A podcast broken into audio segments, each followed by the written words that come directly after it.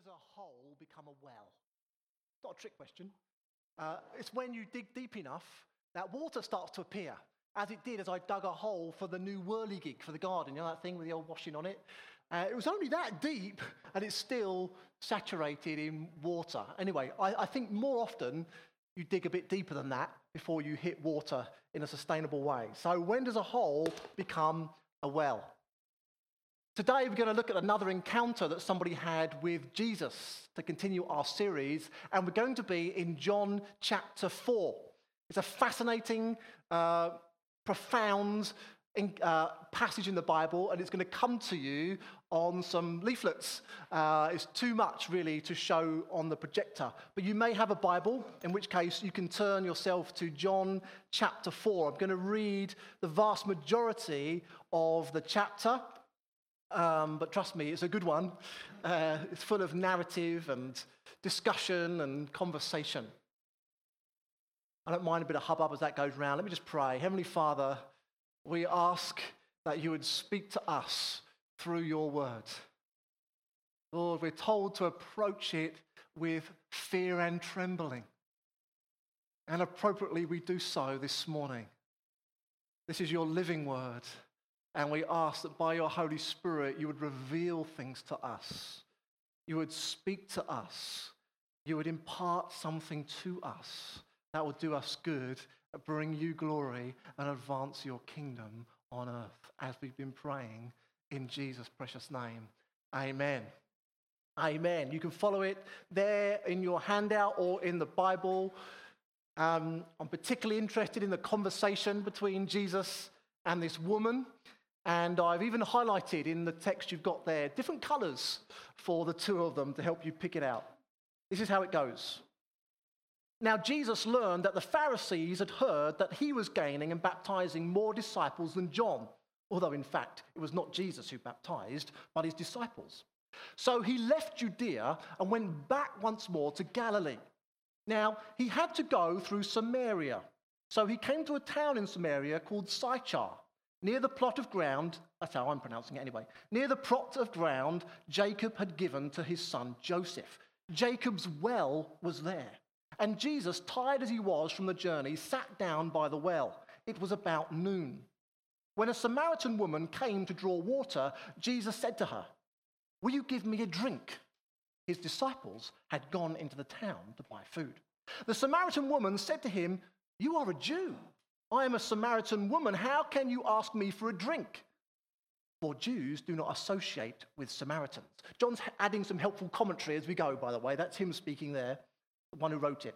Jesus answered her, If you knew the gift of God and who it is that asks you for a drink, you would have asked him, and he would have given you living water. Sir, the woman said, You have nothing to draw with, and the well is deep. Where can you go to get this? Uh, where can you get this living water? Are you greater than our father Jacob, who gave us the well and drank from it himself, as did also his sons and his livestock? Jesus answered, Everyone who drinks this water will be thirsty again. But whoever drinks the water I give them will never thirst.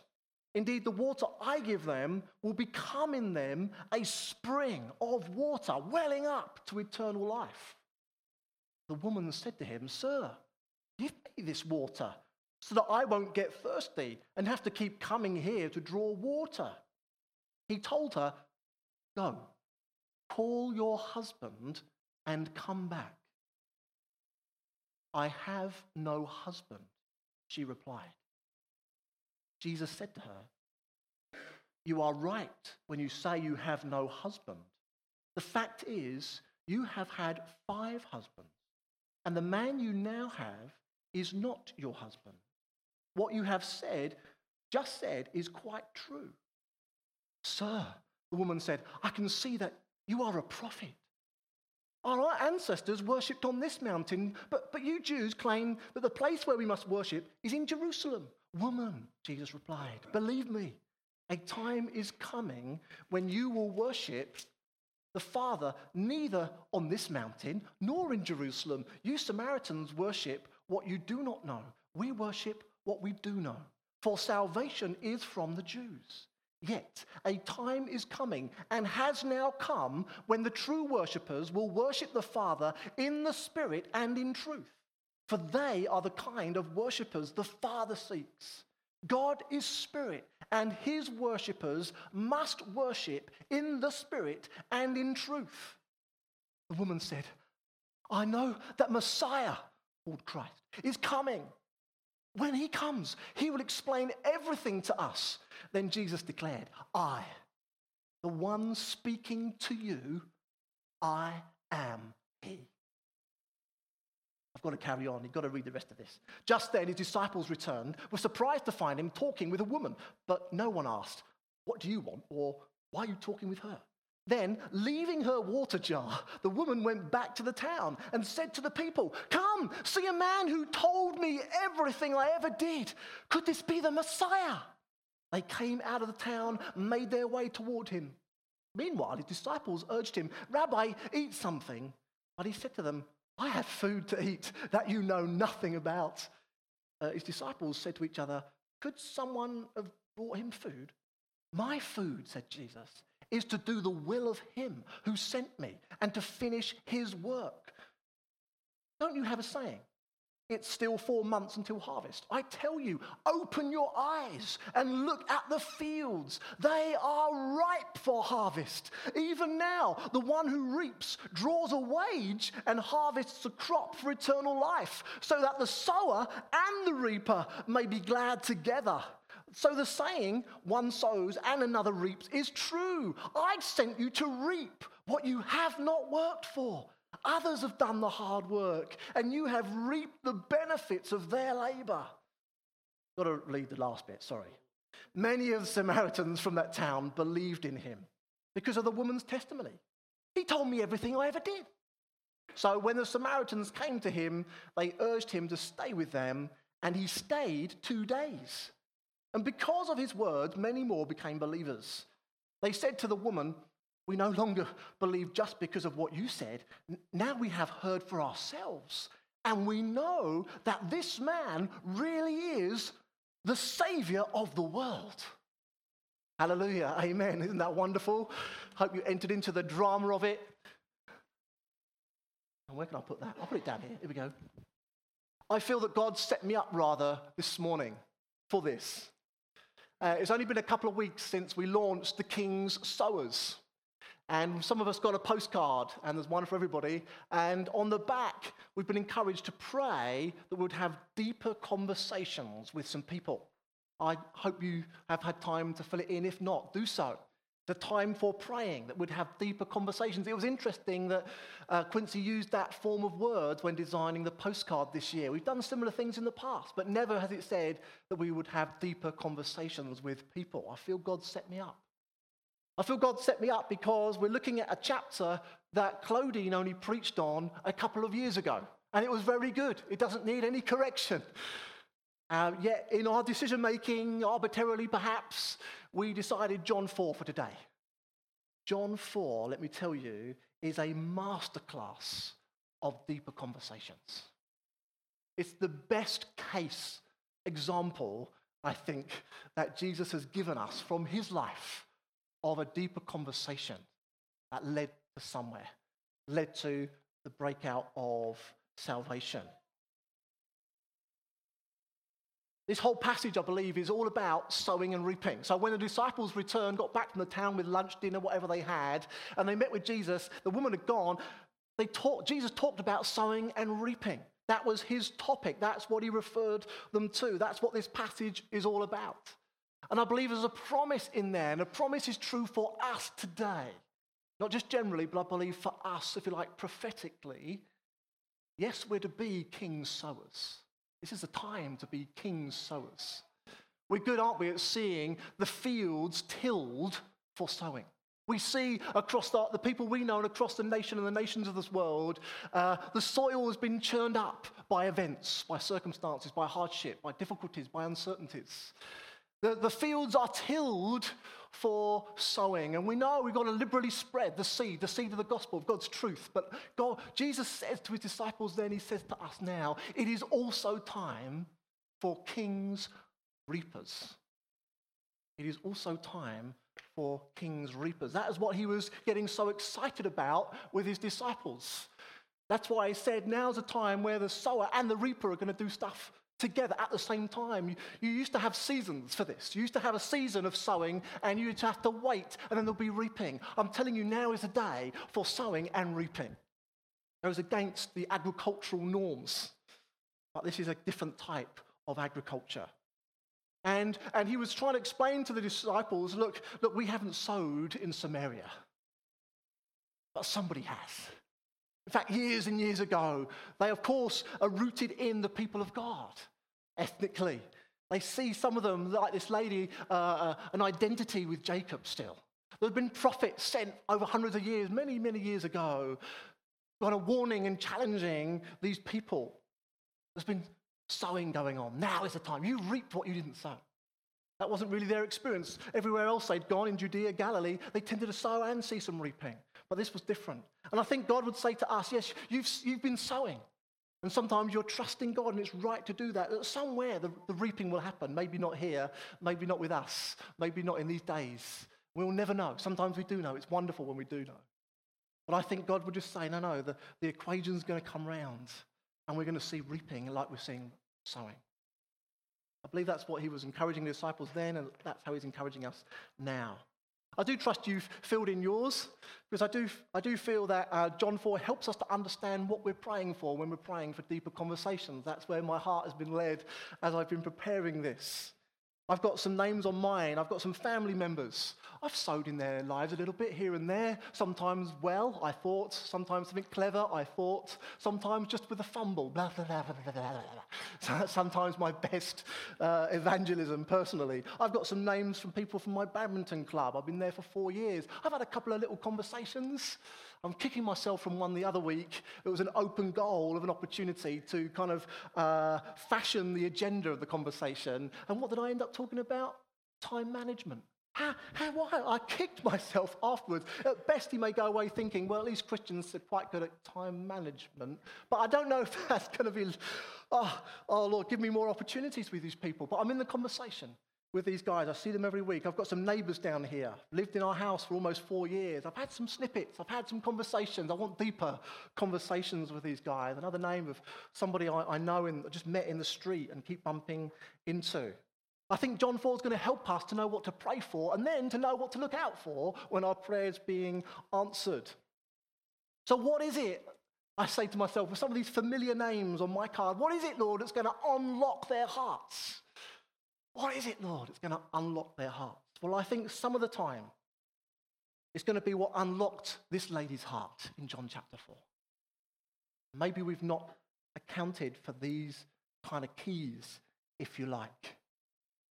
What was the, the pivot moment in this whole encounter? This detailed conversation. You know, uh, there's seven sections to this conversation. He said, she said, he said. It's deep. It goes a long way. But the moment that opened her heart, I believe, was the moment when Jesus received a revelation from the Holy Spirit. He's had five husbands. And she's living with someone who isn't her husband. He received that. He received that directly from the Holy Spirit. That, if you look at the story, I believe, is what unlocked her heart. That's why we haven't just got some clever things that Jesus said that we can preach from about worship and spirit and truth and living water. That's why we've got an account of someone coming to faith in here. Because Jesus received something supernaturally by the power of the Holy Spirit. Some people call this prophetic evangelism. I've heard that. Some people call this being charismissional, being missional in a charismatic way. Charismatic referring to churches that are open to the gifting of the Holy Spirit, or whatever we call it. This is Jesus modeling it right here for us right now.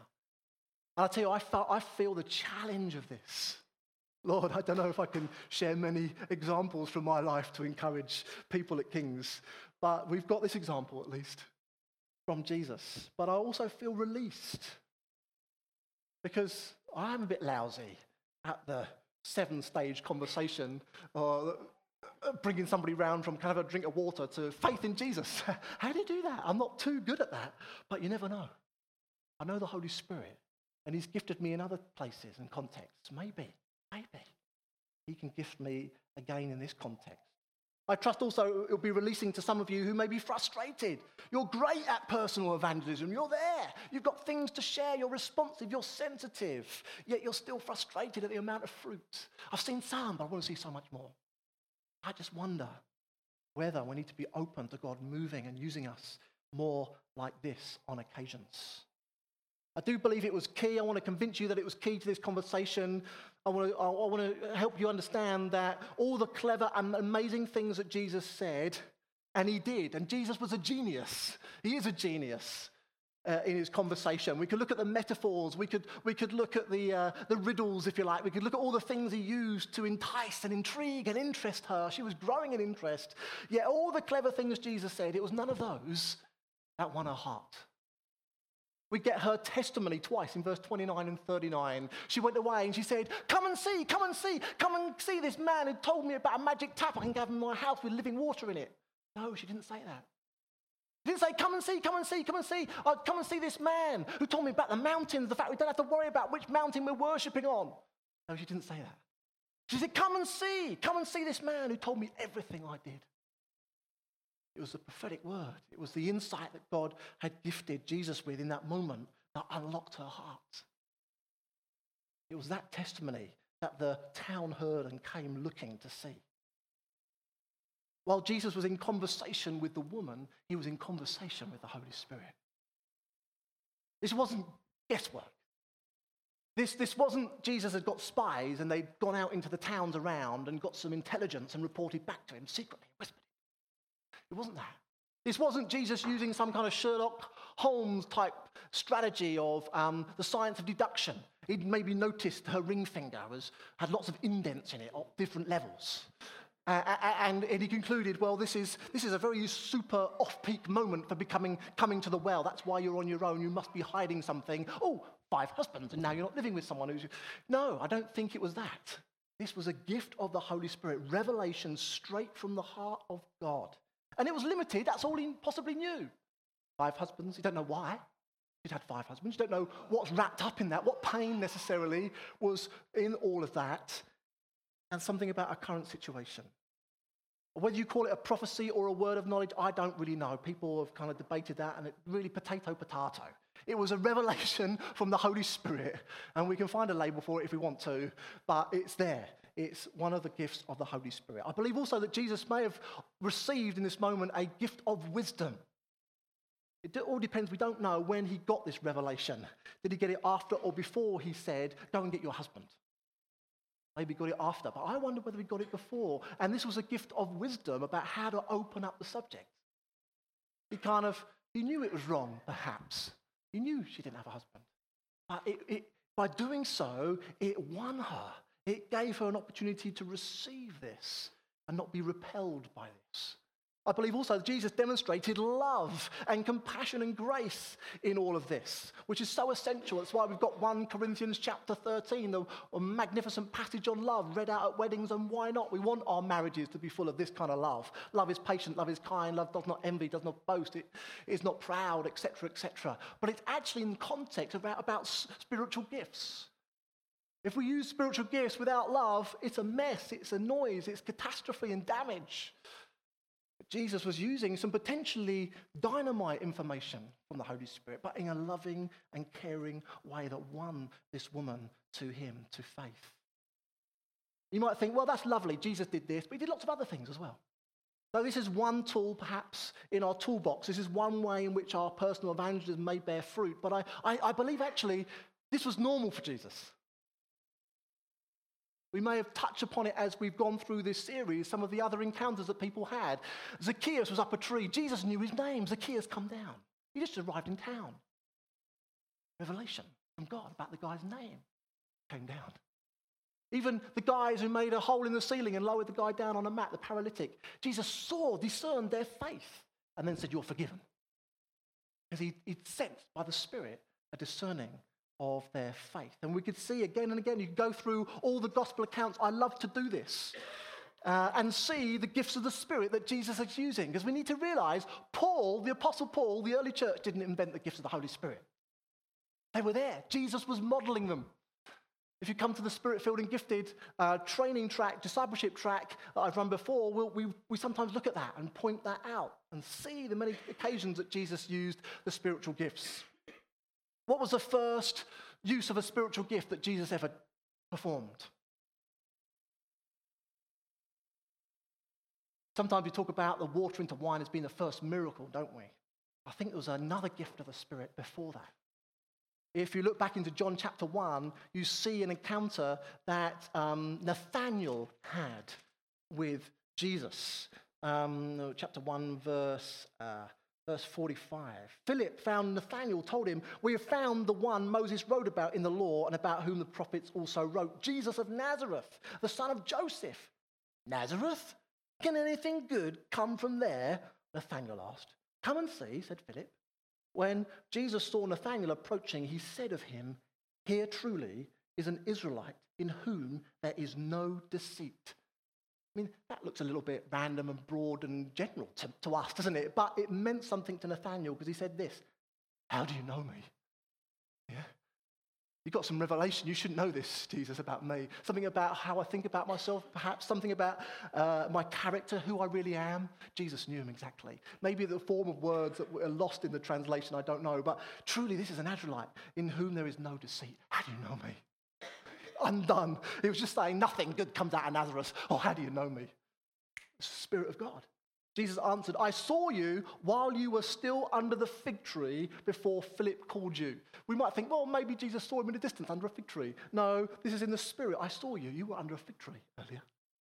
He was on his own, perhaps. Nathanael declared, Rabbi, you are the Son of God. You are the King of Israel. He'd gone from uh, nothing has come out of Nazareth. You are the Son of God, the King of Israel, with two, perhaps, gifts of the Spirit, insight, revelation that Jesus received that unlocked his heart. It goes on and gives some, some more prophetic stuff about the future, which just completely undoes him. And he becomes a follower of Jesus. This is normal for Jesus. This is normal, I would suggest to you also, for Christianity. A familiar passage, perhaps, and I know it's about corporate worship and our gatherings together, but let's look at 1 Corinthians 14, verse 24 25 uh, after a good couple of chapters all about the, the spiritual gifts, it said this. But if an unbeliever or an inquirer comes in while everyone is prophesying, they are convicted of sin and are brought under judgment by all, as the secrets of their hearts are laid bare. So they will fall down and worship God, exclaiming, God is really among you. Wow. I want to see that. I want to see that more and more. We love spiritual gifts operating in our church gatherings, in our meetings, if you like, prayer meetings, life group meetings, um, prayer ministry moments, Sunday mornings. We love it. And if you read around these chapters, you'll know it's, it's for our good, it's for our benefit. Phrases such as building up the church, phrases such as encouragement and strengthening and, and comfort come from the spiritual gifts being used and operated in. It's for the common good of the church, of us as a people. But it also, as it says here, they have impact on unbelievers. They impact unbelievers in the room. It says the secrets of their hearts are exposed. It's conviction of sin.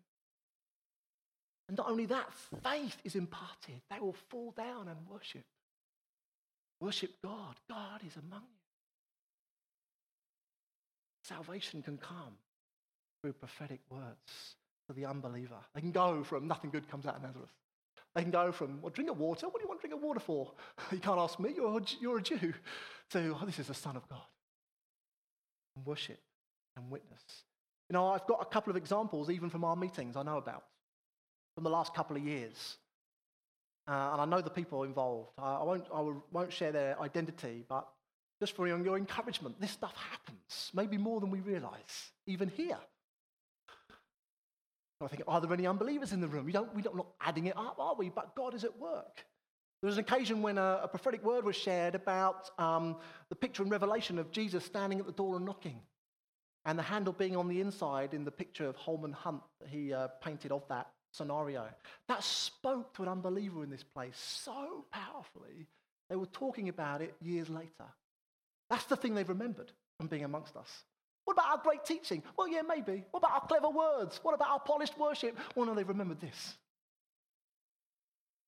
Another person who uh, was coming for some time was really profoundly moved when two words came one about a bouncy castle and one about a snake wrapping around their chest. You wouldn't have known how specific that was for her scenario, how precisely descriptive that was. Ah, well, you, you can't get your head around that, can you? But it was, and it spoke deeply into her life. I don't think either of these people yet have come to faith, but they've come closer. God is working on them. It gives us faith that the conversation hasn't finished. It can happen. This is normal Christianity. I love praying the prayer in Colossians, Colossians chapter 4, when I'm thinking about mission and us being a missional people. You can look at chapter 4, verse 2 to 6 at some point, if you will. It's the last verse I think is relevant for today. It says this Let your conversation be always full of grace, seasoned with salt, so that you may know how to answer everyone. And in some ways, I could have applied to that to this conversation Jesus had. It was full of grace, the message of grace, the tone of grace, the mode of grace. He was there. And yes, uh, he knew how to answer her. He was quick to answer, and he answered with questions, and he answered with answers, and he clarified deep, mysterious things that hadn't been solved for generations. Yeah, it was what was the salt? What was a thing that stayed with her? What was the thing in her that made her thirsty? Like salt makes you thirsty, doesn't it? It was this word from the Holy Spirit about her circumstances, this revelation that made her thirsty. She left the water jar behind and ran to the town. I don't think Jesus ever got his drink. He wasn't really interested in lunch when it turned up either. That's what made us thirsty. Like the woman at the well. And I believe this can be normal for us, normal for you and me. This is for us. Let me just encourage you with a few verses that Jesus share, shared to his disciples, firstly from John 14, verse 12. And find it here. He said this Very truly, I tell you, uh, yes, um, very truly, I tell you, whoever believes in me will do the works I have been doing. Like this kind of thing. And they will do even greater things than these because I am going to the Father. That's his promise for us. And in Matthew 10, verse 19, more encouragement for us as we press on in our deeper conversations. But when they arrest you, do not worry about what to say or how to say it. At the time, you'll be given what to say. For it will not be you speaking, but the Spirit of your Father speaking through you. I'm sure there are many applications of how the Spirit can speak through us, but the key thing is we're not to worry. We're to believe that God would help us, even in situations where we're arrested, if that would happen.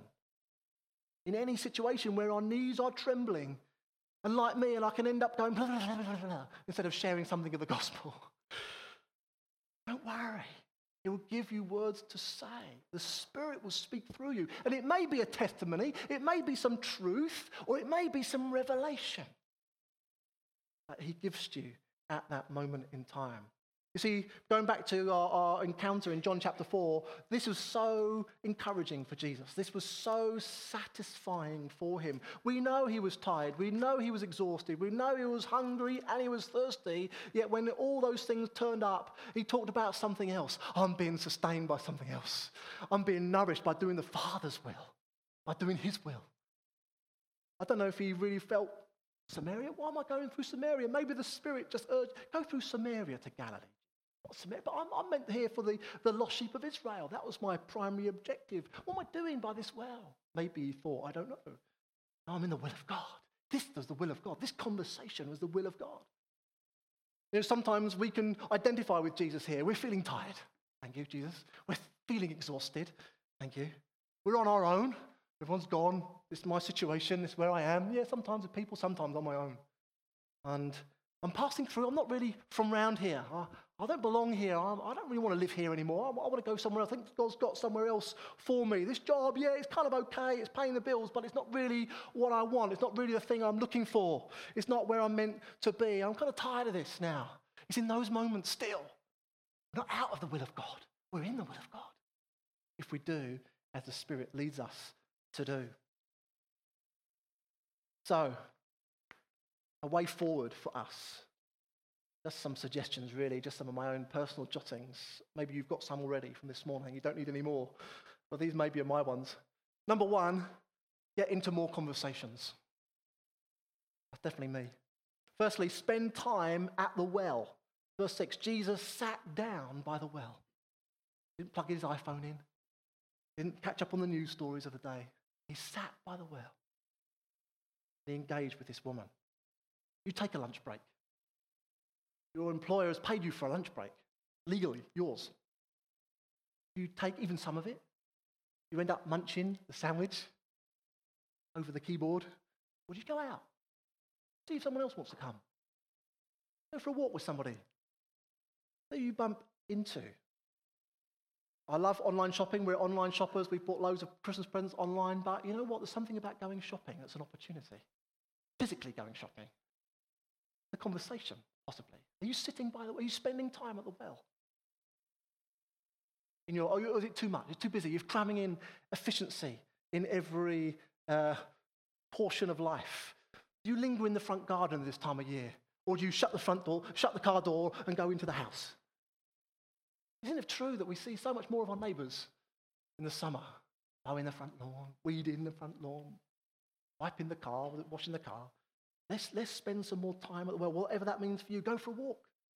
If you're in a coffee shop, go on your own. It feels awkward, doesn't it? Going on your own to a coffee shop. What, not having a newspaper around my face? No, just, just see. Spend more time at the well. Start more conversations, number two, into this one. Start more conversations. Jesus asked a simple question. And I think it was a genuine one. It wasn't a trick one. Oh, if I get her to talk about water, I can then talk about living water. No, he was thirsty. Can I have a drink of water, please? Can you pass the salt? Why don't we do these? That's, that's, that's, for me anyway. That's my takeout. I want to start with genuine questions. They're not trick questions, they're simple questions. Jesus was great with questions. But if anything else, just ask a question.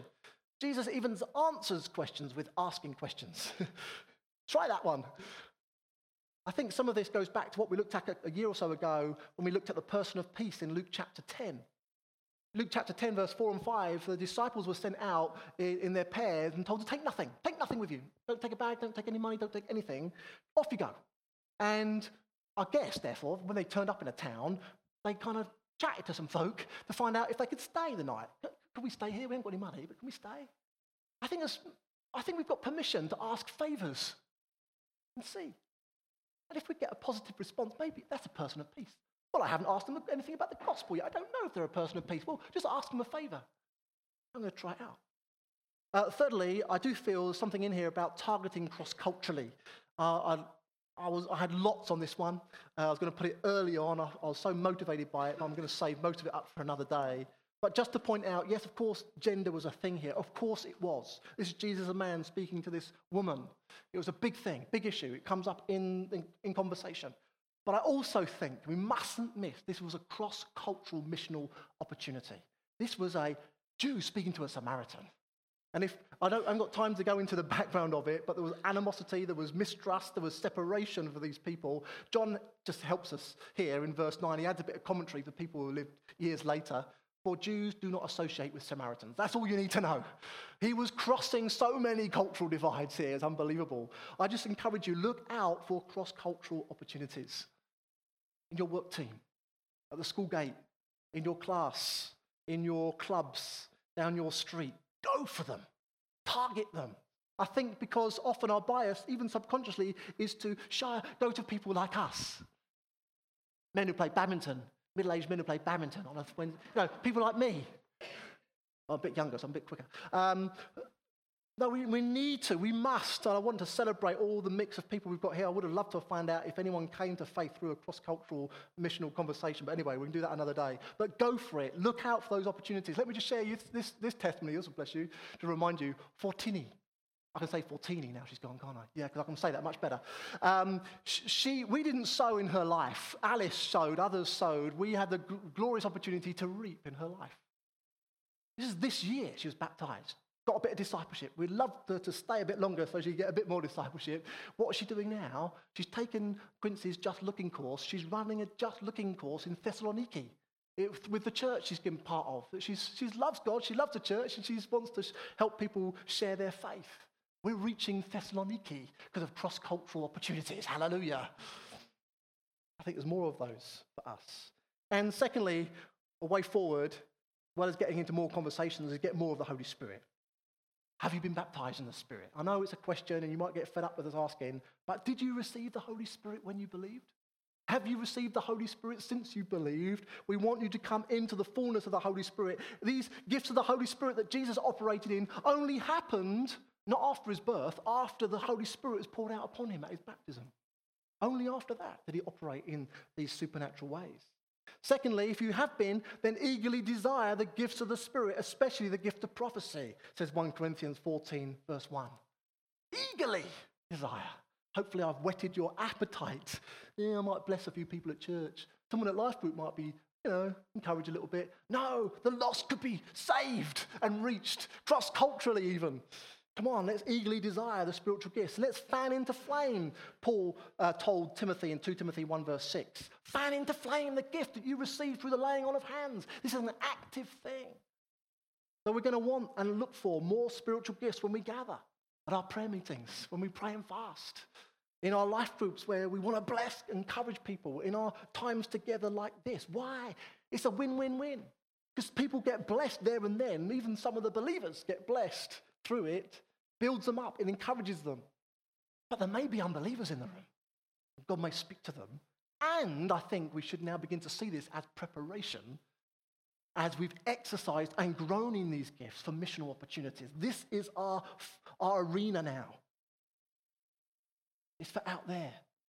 And fifthly, we need to ask God, I think, those of you who have these kind of gifts, we need to ask God for precision, for detail. We need to ask, Lord, well, give me wisdom alongside this, particularly if it's a negative one. Not all of them are. Some are neutral, some are positive. We need love. We need to ask God for love, that we'll display love through this. There's a moment when a hole becomes a well. Jacob discovered that years and years ago in this dry bit of ground. He kept digging, he kept digging, he kept digging, and water came up. Thousands of years later, they're still benefiting from it. Jesus did the same in that conversation. He kept digging, he kept the conversation open. He stayed in the conversation long enough, and then the water flowed. The Spirit came. He got something, and he went with it and our heart was changed. I think this led to the most successful two days of reaping ministry in Jesus' life, thus far at least.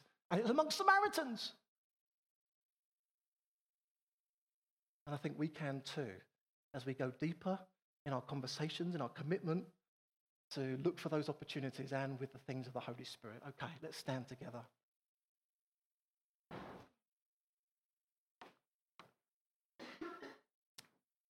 Okay. Firstly, I'd love us just to put our hands up if this applies to you. If you have ever used a gift of the Holy Spirit in conversation with someone who's an unbeliever, would you just raise your hand? Yeah, wonderful. Absolutely wonderful. A good smattering, loads of you. So encouraging. If you would like to use gifts of the Holy Spirit in missional conversations, put your hand up. Okay. Can I just ask very briefly? Uh, if, if you just put your hand up, keep your hand up. Those of you who put your hand up to the first question, if you'd be up for it, could you just go around and simply lay your hand on that person and say and, ask that God will gift them and receive? Or something of impartation, I believe, for this morning, from those who have to those who want to. Okay? We're not making first class, second class, and third class Christians here. We're just doing a bit of impartation by the Holy Spirit. So if you put your hand up to the first question and you want to and you're happy to, got some faith, go round, just simply pray on people who've got their hand up now who want to, receive that. Yeah, let's do that quickly.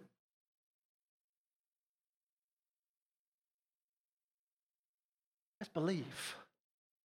Holy Spirit's going to impart something to us. Yes, Lord. Yeah.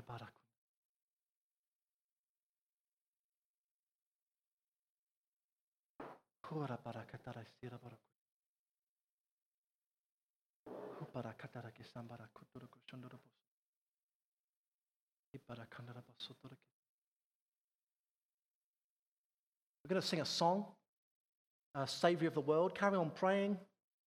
Doesn't matter if it's a short prayer or you want to stay a bit longer and bring something to that person, that's fine.